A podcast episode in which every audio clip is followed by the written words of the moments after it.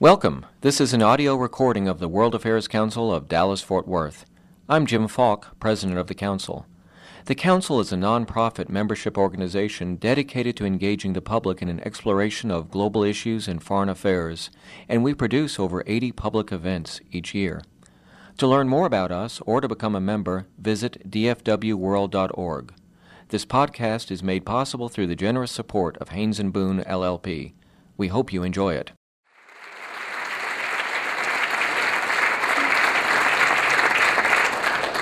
Thank you, Tim, and no, you cannot have my rights. I don't want your tie or your suit. well, it, it's terrific to be here. Uh, in fact, when, uh, when we signed up for Navy Week many, many months ago, we had no idea of the sort of challenges that would present themselves in the last uh, four weeks. So I thought what, what would be helpful to do is to, um, is to share with you um, a story that begins with how you see the world.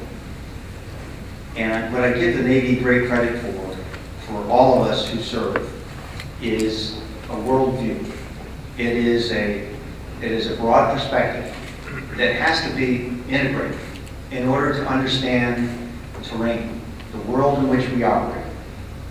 If we don't try and learn more about the world in which we're operating. We don't understand the factors that influence developments that take place in the security environment, then, then we're constantly behind.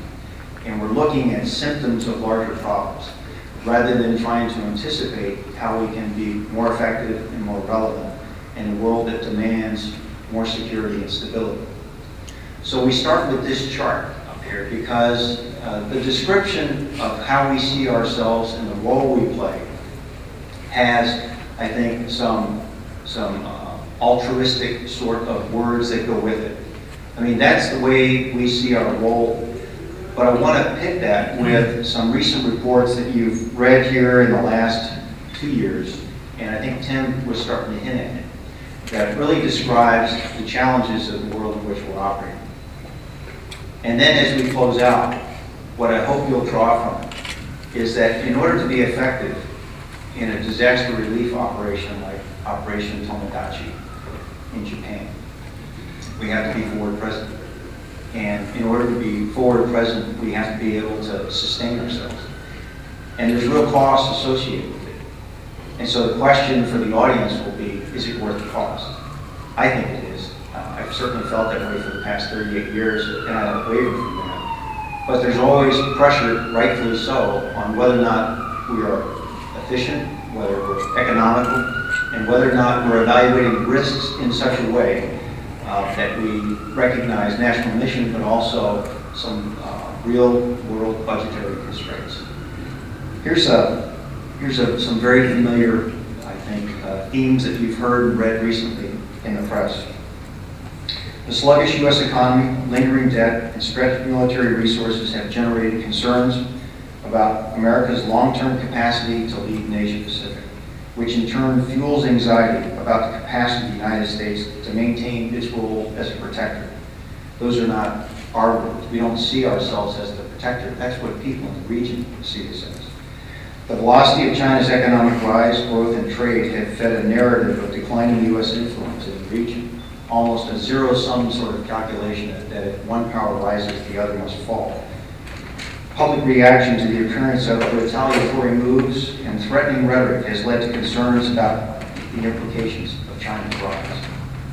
You know, one of the things growing up in the Navy and then making frequent trips uh, to Dallas after I had graduated from the Naval Academy and then made a series of deployments was trying to describe the impact of what we do. You see with the Navy, unlike some of the other armed forces, it, it's almost a leap of faith. I mean, you have to trust us that you, that you understand what we're doing really has impact and really has consequences. And likewise, if we don't do it, um, then if we're not if we're not active in the region, then there's real consequences associated with that.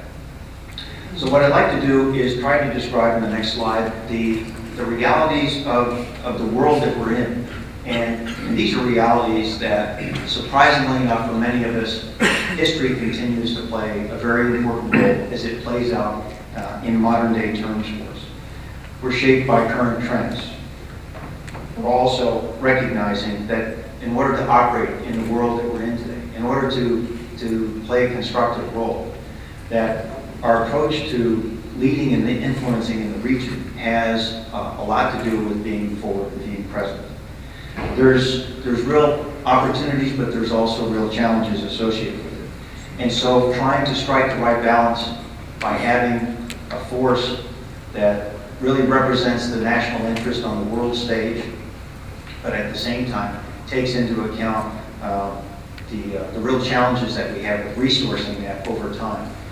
It is a, it is a global view that's required. Next slide, please. So I start here. Uh, a very familiar chart to those who have, have seen this before. This is a, a page taken from the Unified Command Plan. It describes uh, the combatant commanders' areas of responsibility by geography. So you see it's color coded. Uh, this is submitted by the chairman of the Joint Chiefs every two years to the Secretary of Defense. And in our own words, it describes responsibilities that are typically defined by latitude and longitude inside that color-coded area. So with the addition of AFRICOM, you see six geographic commanders there. What that chart doesn't show you, though, and it is uh, deceptive, I think, is what's behind the color code. Imagine what that chart looked like in 1946. There were 51 countries that comprised the Community of Nations. Today it's 192, 195 if you count Vatican City, Kosovo, and Taiwan. Think about what's implied in a statement like that in terms of the explosion of the nation-state concept since 1946. What's remarkable about that is the representation of ethnicity, the representation of cultural identity, so when we look at the sources of conflict in the Asia-Pacific region over time, unlike the Middle East, which typically takes us to uh, competition in terms of ideology and religion, here it's a sense of national integrity, wholeness, boundaries, sovereignty. These issues are critically important in the region, largely because of the impact that colonization uh, and colonialism had throughout much of its history. Imagine Indonesia, which received its independence in 1945. If you, if you look at the words in the Indonesian national anthem, if you attend an event in Indonesia where the national anthem is played, there's no band. There's no one person who stands up and sings in front of you. Everyone is on their feet and singing at the top of their toes uh, because they are so proud that after 350 years of Dutch rule, they became independent in August of 1945.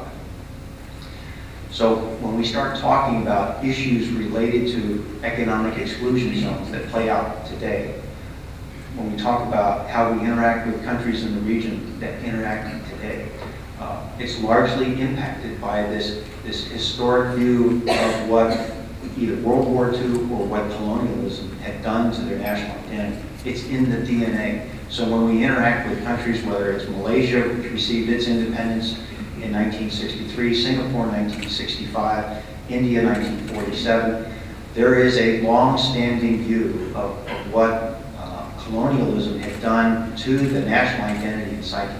And it's best represented in looking at the the national anthems of individual countries in the region. All of them talk to uh, their, their proud moment of independence. The chart also skews, in a way, intentionally, uh, the ratio between land and water.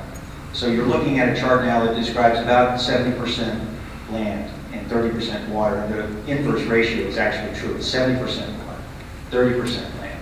But what this this chart actually does is it also highlights geography. 19th century geostrategist Mackinder described, when looking at land strategy, the strategic pivot point, which was in Eurasia, that eventually became known as the Great Game uh, between Russia and Great Britain, vying for influence, zones of influence in Eurasia. It's in the modern day area of Afghanistan. where if a country could control that area, then it could effectively pivot in terms of its influence because of the pervasive impact that geography had in terms of trade routes as well as with populations. If we took that idea, the idea of a strategic pivot, and we took it to sea, then I would suggest you would find the strategic pivot in maritime terms in the Southeast Asia region, ASEAN, or South China Sea. Uh, in this area, this is where we find uh, the greatest influence of geography, the greatest influence of history, as well as in the economy. And as we look over time, uh, what we see now is the impact that um, the post-World War II era has had on all of us. And it dramatically impacts this area. Go ahead, So, here we go. First, an axis for health. Life expectancy from 25 years to 75 years. And down here, an axis for wealth, income per person, 400, 4,000, and 40,000 dollars. So down here is poor and sick, and up here is rich and healthy. Now, I'm going to show you the world 200 years ago, in 1810. Here come all the countries. Europe brown, Asia red, Middle East green, Africa south of Sahara blue, and the Americas yellow. And the size of the country bubbles show the size of the population. And in 1810, it was pretty crowded down there, wasn't it? All countries were sick and poor. Life expectancy were below 40 in all countries. Mm-hmm. and only UK and the Netherlands were slightly better off, but not much. And now, why start the world? The Industrial Revolution makes countries in Europe and elsewhere move away from the rest. But the colonized countries in Asia and Africa, they are stuck down there. And eventually, the Western countries get healthier and healthier. And now we slow down to show the impact of the First World War and the Spanish flu epidemic. What a catastrophe! And now I speed up through the 1920s and the 1930s. And in spite of the Great Depression, Western countries forge on towards greater wealth and health. Japan and some others try to follow, but most countries stay down here. Now, after the tragedies of the Second World War, we stop a bit to look at the world in 1948. 1948 was a great year. The war was over, Sweden topped the medal table at the Winter Olympics, and I was born. But the difference between the countries of the world was wider than ever. United States was in the front, Japan was catching up. Brazil was way behind, Iran was getting a little richer from oil, but still had short lives. And the Asian giants, China, India, Pakistan, Bangladesh and Indonesia, they were still poor and sick down here. But look what is about to happen. Here we go again. In my lifetime, former colonies gained independence and then finally they started to get healthier and healthier and healthier. And in the 1970s, then countries in Asia and Latin America started to catch up with the Western countries. They became the emerging economies. Some in Africa follows. Some Africans were stuck in civil war and others hit by HIV. And now we can see the world today in the most up-to-date statistics. Most people today live in the middle. But there are huge differences at the same time between the best of countries and the worst of countries. And there are also huge inequalities within countries. These bubbles show country averages, but I can split them. Take China, I can split it into provinces. There goes Shanghai. It has the same wealth and health as Italy today. And there is the poor inland province Guizhou. It is like Pakistan. And if I split it further, the rural parts are like Ghana in Africa. And yet, despite the enormous disparities today, we have seen 200 years of remarkable progress. That huge historical gap between the West and the rest is now closing. We have become an entirely new converging world. And I see a clear trend into the future. With aid, trade, green technology and peace, it's fully possible that everyone can make it to the healthy, wealthy corner. Well, what you just seen in the last few minutes is a story of 200 countries shown over 200 years of neon. It involved plotting of 120,000 numbers. Pretty neat, huh? Okay, so keep in mind the vector that he summarized with. And just think what that means now, as we all move to the upper right-hand corner of the graph over time, in an information, uh, informational world that we live in, globalized world. What does this mean in maritime terms? In maritime terms, we're looking at now what the impact has meant to, to port cities in Asia Pacific. If we could advance the slide. And we're looking at now real data that suggests this is how we get to $5 trillion of economic activity in Asia Pacific today. And what you're looking at on the chart now is the sea lines of communication. These are effectively highways in the sea. As we look at radar emissions over time, it describes now the prevailing routes that shipping traffic is using. So this now tells us where some of the critical nodes are in a world in which everyone is driving to get to the upper right-hand corner of that graph. That's the demand for resources. And that's the issue that we're seeing today playing out in real terms in, in uh, Southeast Asia in particular. Next slide, please. So as we, as we look at some of the specific symptoms as we see, uh, whether it's maritime access to historic boundaries, uh, whether it's problems on the peninsula, or whether it's the introduction of, introduction of new technologies, uh, we're seeing competing demands now for us in ways that recognize security and stability brought all of that economic wealth. And with that economic wealth now comes, unfortunately, the potential for uh, developments in terms of military behaviors and procurement in the region. If I were to roll up this chart in terms of, of uh, reoccurring themes that we see play out over and over, it's that we're looking at energy as well as resource strategies in the region that have effectively uh, created a sense of resource nationalism. That fuels tension in the region. And there's direct implication for U.S. policy, for U.S. presence, as well as the movement of U.S. ships in our activities. The second point I would make uh, today is that there's effectively a buyer's market going on. Because of all that economic growth, that has allowed now procurement of weapon systems in ways that we haven't seen before. Imagine Vietnam with six kilo-class submarines. Indonesia is interested in submarines. Singapore has submarines. Malaysia has submarines. And, and yet, these countries don't have a long history or a concept of operations of how they would deploy them. It's just that they want them. Well, why would they want them? Well, it's because they feel like their resources are threatened, and now they have the means, because of economic prosperity, to do something about that. Um, so, in fact, what we're seeing now is uh, some contending issues here between cooperation as well as competition. So, like-minded nations have a shared interest and a reason to cooperate in security. Uh, but also, there's uncertainty about China's appetite, their reach, and their intentions, as well as their uh, what's developed in the region, a distrust over long-standing territorial disputes. Uh, and that's driving states to compete militarily. So let me describe to you some of the current day challenges that we're seeing, and it starts with resources. Next slide. This is the fight for fish. What you're looking at in Oceania are the economic exclusion zones. These are very, very small countries, small governments that rely completely on the fishing industry for their own sustainment, as well as the uh, sustainment of their populations.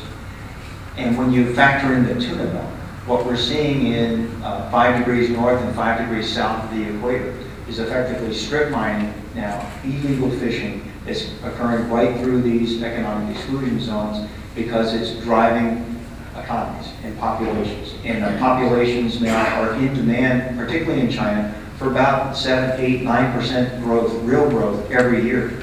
So think about what that means in terms of demand on resources. It forces now, I think, uh, the fishing industry in order to be responsive to drift into the economic exclusion zones of countries in the region. So what does that mean? Next slide. Uh, what that means now when we start to describe some of the competing claims that, that are in existence between countries that reside in the region, you have a formula for a real problem. Okay, so you see the, the Philippine economic exclusion zone, you see the Vietnamese, Malaysian, uh, Brunei, Indonesia, and now the nine dash line is the representation that you heard in the spring of 2009 of the Chinese core interest. So the Chinese use the phrase core interest, a, a phrase that's used often to describe their interest in Tibet as well as in Taiwan, now it's an expanded view into the South China Sea of what they claim as theirs. Now the reality of all of this is you're looking at a region that's rich in resources, uh, whether it's natural gas or it's barrels. Uh, the, the, natural gas is, is measured by the trillions and the, and the barrels of oil by the billions. And what this means now is countries are starting to feel the need to develop these resources that, although in dispute for many years, and although in practical terms set aside so that we could have a stable and secure environment, now we're starting to feel countries, at least in their rhetoric and in some of the uh, activities that we see at sea, uh, in terms of how they police these economic exclusion zones, a real test of wills. So for a country such as Indonesia, they're stuck with the decision of whether or not they take a confrontational approach to the, the intrusions by Chinese fishermen into their economic exclusion zone and run the risk of a, of a escalation with China, or of simply stepping back from that claim that they have for their economic exclusion zone, which is provided to them by the UN Law of the Sea Treaty. What that means then is to effectively, through customary international law, abandon that claim. That's how it works at sea. So borders and boundaries at sea are not like borders and boundaries on land. By custom, by customary international law, those borders and boundaries can shift. If there's no interest on the part of the coastal state to protect what's theirs, uh, then the reality of it is they can, they can see their interests uh, chipped away at by neighbors in the region. Next slide, please. So we wanted to describe for you here how this all fits together as far as your Navy is concerned. And I think it's appropriate to talk about a, co a cooperative strategy for the 21st century. And these are the main pillars from left to right. You see effectively soft power to hard power, uh, from humanitarian assistance all the way to power projection. And what I was, uh, I thought would be helpful today is to describe one of those pillars for you because it's relevant to the world that we're operating in today in Japan.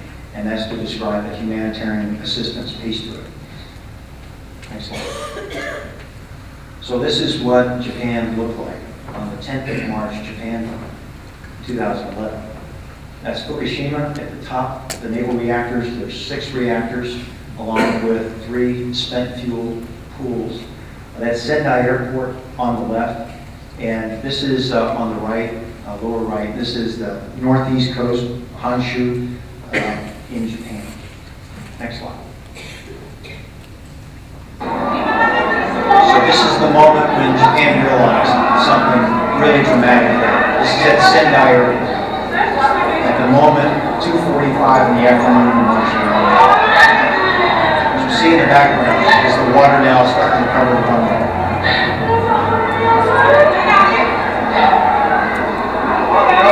Watch how fast this comes in and how high.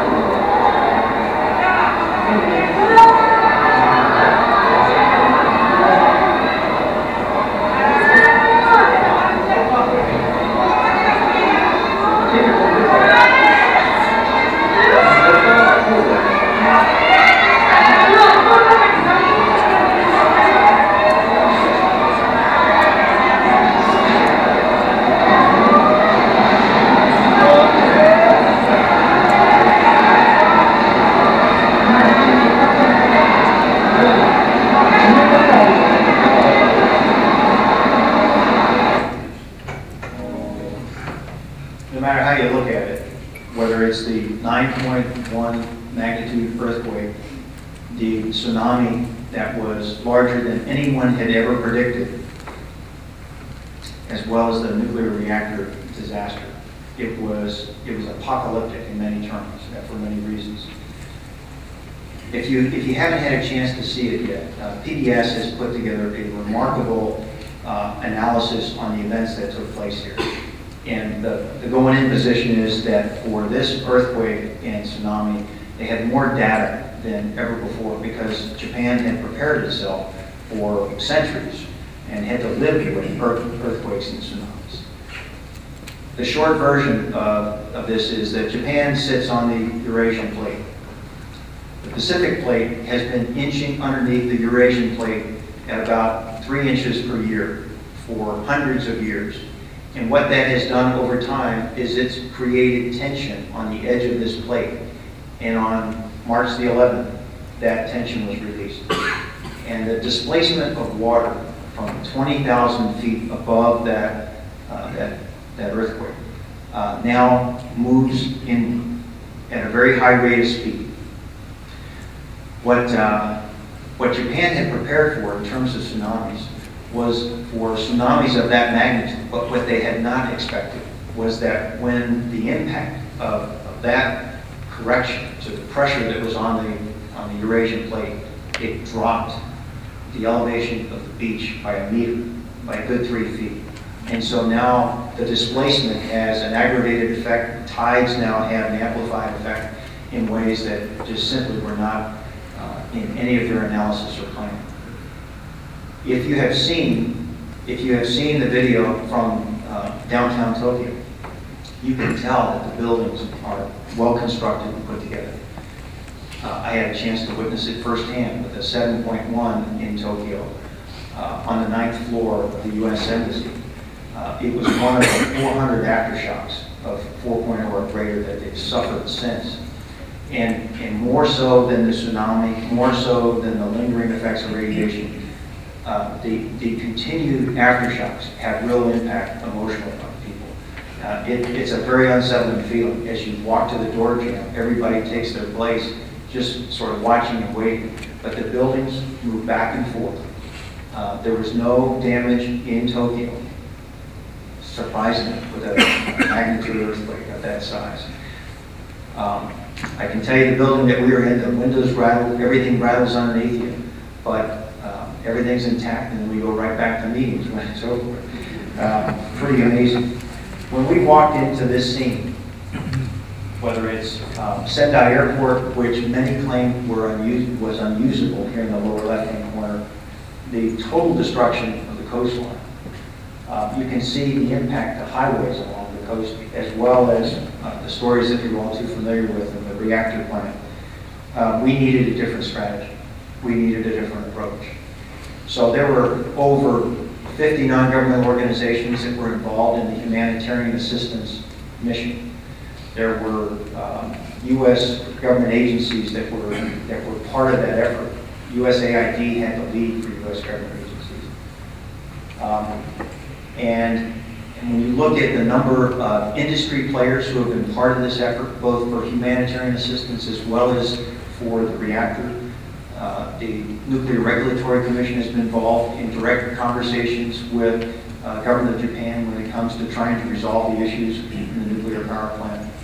I mean, the nuclear power plant construction, as you're all familiar, lost primary, secondary, and tertiary power. And when it lost the ability to cool the reactor, that's when the hydrogen built up and exploded in several of the reactors. And so we had elevated levels of background radiation uh, for both iodine and cesium uh, in many parts of the of Honshu, of, of the area. I know this will be an area that we'll probably want to explore further in Q&A, but, but I'll just tell you that when it comes to uh, an operation that's named uh, in French, Tomodachi, to, to look at the environment that we're in, look at how many people left, and look how many showed. And you notice uh, we went in there and we put our ships to a degree at risk. We've been able to understand now exactly how much risk that we've had in terms of exposure. Um, We went in and we're, we're there with shovels and brooms and dosimeters, okay, measuring radiation while we're helping to clean up. Sendai Airport opened this week to commercial traffic. Pretty remarkable. That 30 days ago, you saw that picture, and today, commercial traffic. That's amazing. That, that was Air Force Special Operations teams that were in there uh, cleaning the runway and getting the tower up and running again. Pretty remarkable stuff. You don't just create that overnight. That's what a, a standing force, a force that's forward, allows you to do. Uh, a force that we sustain, a force that our government continues to support through new procurement of aircraft, ships, and submarines, of operations and maintenance money. You're talking about 329,000 people or so in the U.S. Navy.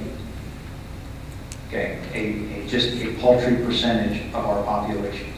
Uh, 140, 145 billion dollars a year, which in GDP terms uh, is another fraction. And, and this is what you're getting in return. You're getting humanitarian assistance all the way to disaster relief and, and then on to power projection. Um, so from my perspective, I think it is uh, time well spent. Slide,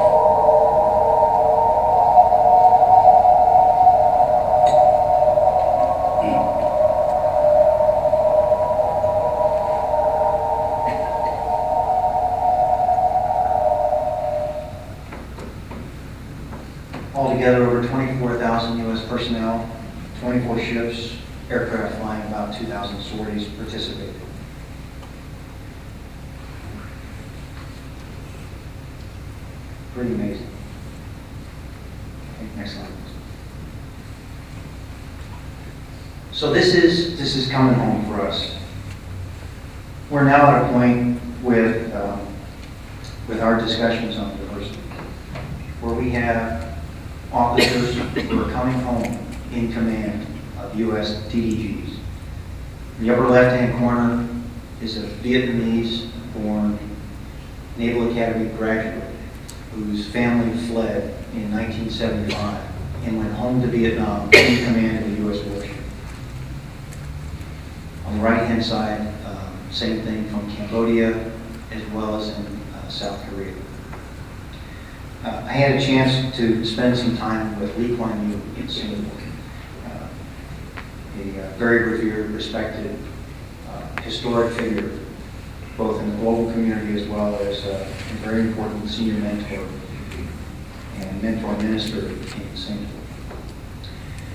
His comment was that the United States has done something that no other country can do. You cannot, as an American, expect to immigrate to China, land on your feet, raise your name and your family stature to a point where your sons and daughters can lead Chinese warships in command.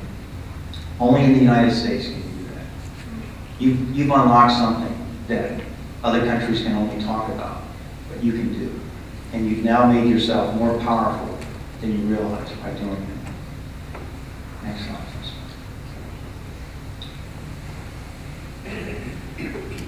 This is the reason why we think it's important during Navy Week to come home, to talk about what we do. Because the impact of what we do, the consequences if we don't do it, are not so obvious, especially as we come home uh, to the Dallas-Fort Worth area. But those of you who are involved in the global economy recognize the importance of security, of stability, of relationships. You recognize the importance of having the ability to shape events, to shape governance structures, to, to shape how we talk about issues. You do that by being forward, by being present. So if you ever wonder about our ability to keep pace with challenges in the region, uh, come to Japan. Tokyo is open for business. People are coming back to Tokyo now. It's pretty, pretty remarkable the impact that U.S. forces have had in cooperation with Japan and a leadership role in terms of its own humanitarian assistance and consequence management. If you ever wonder about the resilience of the human spirit, come to Sendai, where you'll see the wrath of nature meet the absolute best in pretty remarkable place. Sendai, of course, is an international friendship city for Dallas. And it's been a special place for me as I've walked the streets of Sendai to, uh, to remember that this relationship begins in the mid-90s or so, and it's brought many, many exchanges culturally, educationally, uh, between the two cities of Dallas and Sendai. And we have a very close, close partnership because of it. And now we've gone through battle together. So with that, I'll be interested in what's on your mind tonight, be happy to take your questions. Thanks.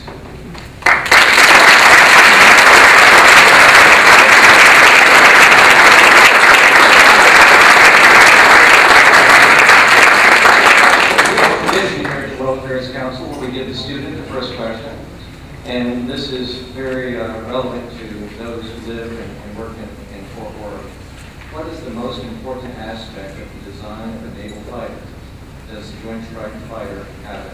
This is, again, a student from Southwest Christian School. And then we'll take questions from the audience. Okay. Uh, It's all about the pilot.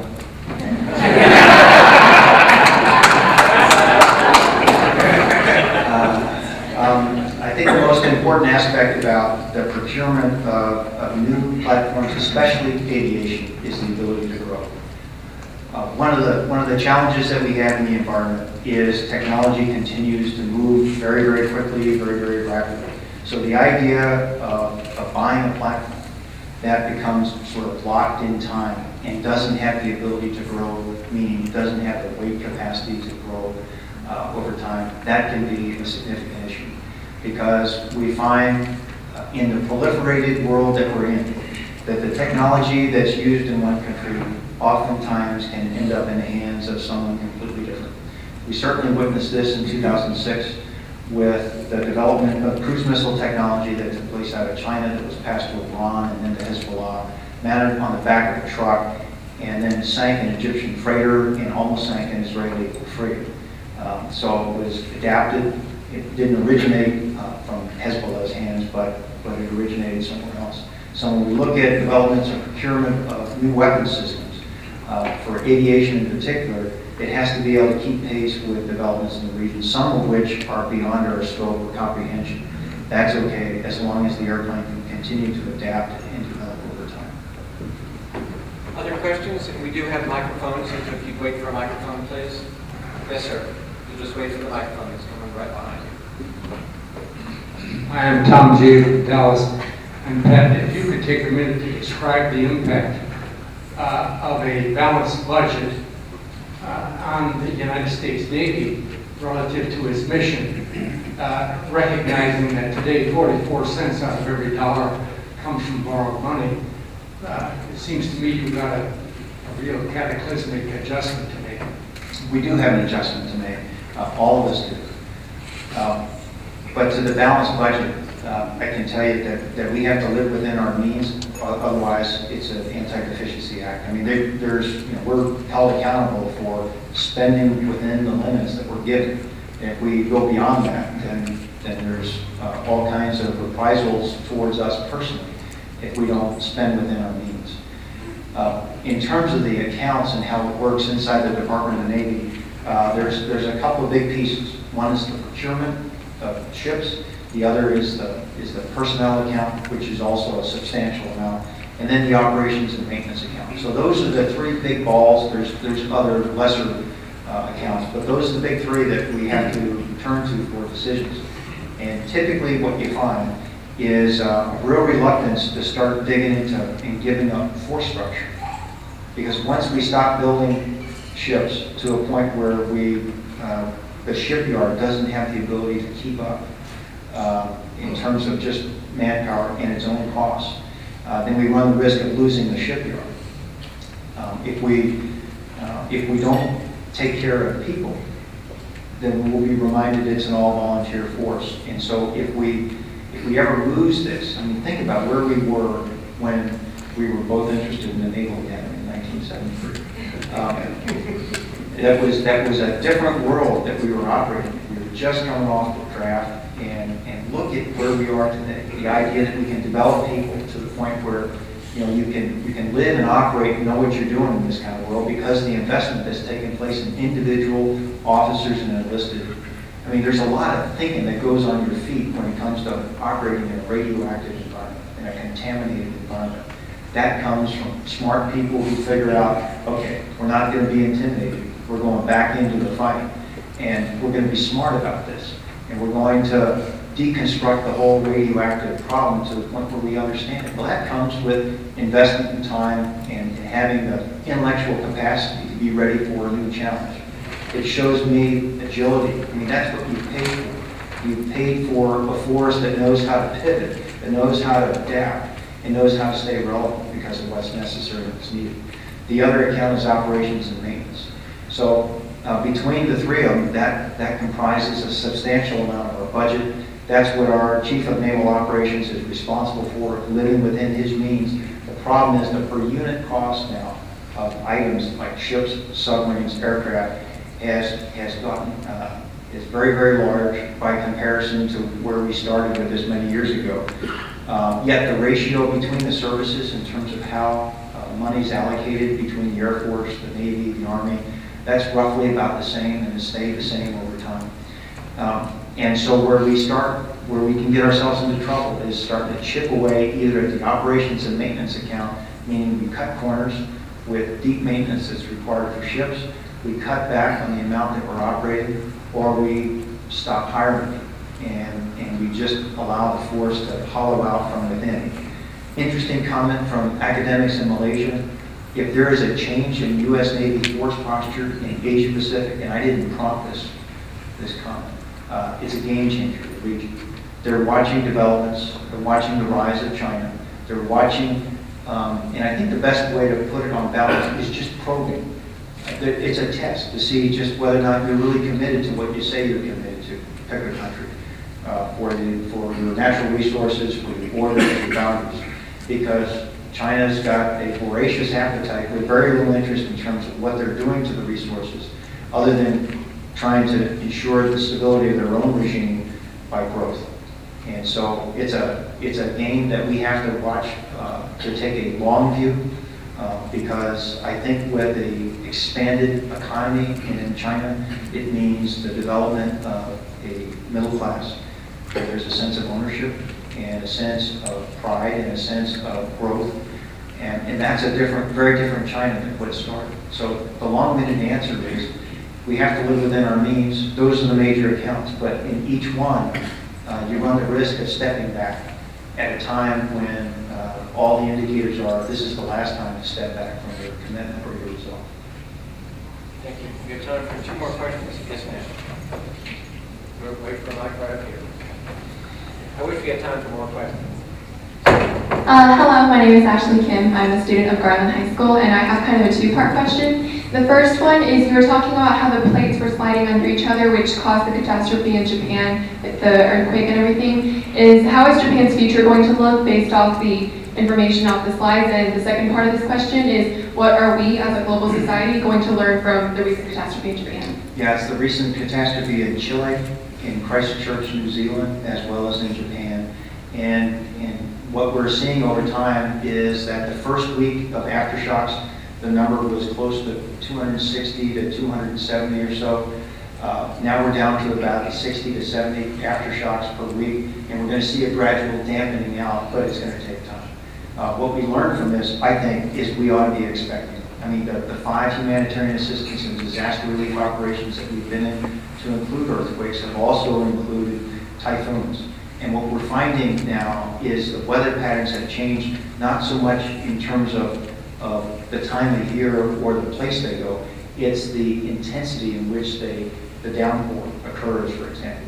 We ought to be anticipating now, what do we do with this deluge of water? How are we going to manage that?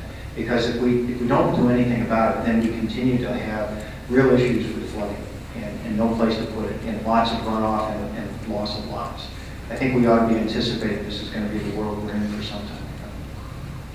Last question on this side. Yes, sir. I got a loud voice, I think I'm. Now, we- we're, we're podcasting thanks to our friends at Haynes and Boone. My name's Steve Malaka. Um, glad to see you back, Matt. We're happy, and I want to say thank you for all your efforts and thanks for friending me on Facebook. I'm out there for anybody. The- You were talking about the resiliency of the people, and I was wondering if you could had any information regarding the stories about thousands of people, Japanese people coming forward to basically sacrifice themselves to go into the nuclear areas and try to stop the problem. Yeah, uh, there's a, there's a group called the the Fukushima 50, which are the guys that, that continue to run into the, the area and put water on the reactors. This really started with uh, explosions in, in reactor number one and three and two, uh, and, and the uh, spent fuel in number four. And, and what the media saw was everybody running out of the building. And it concerned everyone because it looked like this thing was just really going to go out of control. Um, But what they didn't see was the, the self-defense force, the Japanese military, received the responsibility to, to contain the plant.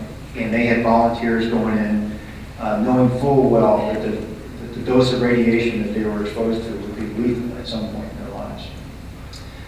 Um, There, there's lots of stories like that, not only the, the Fukushima 50, but also uh, people that are doing extraordinary things in order to, in order to just find loved ones and missing. Remember, this took place at 2:45 in the afternoon. Kids were in school. So when you saw a wall of water like that come through, there's now a lot of orphans that are separated.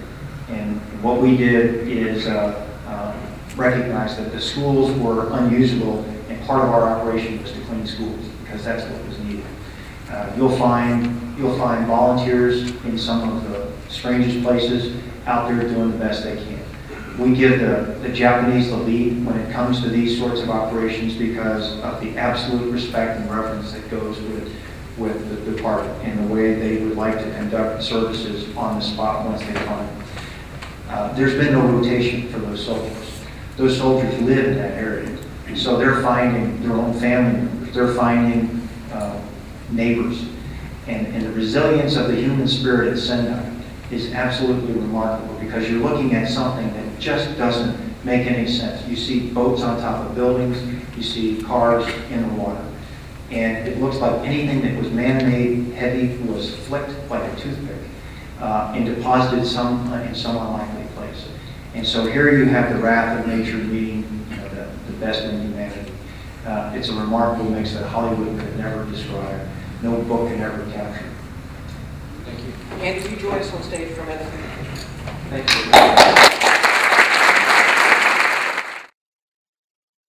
For more information about the World Affairs Council of Dallas-Fort Worth, visit them on the web at www.dfwworld.org.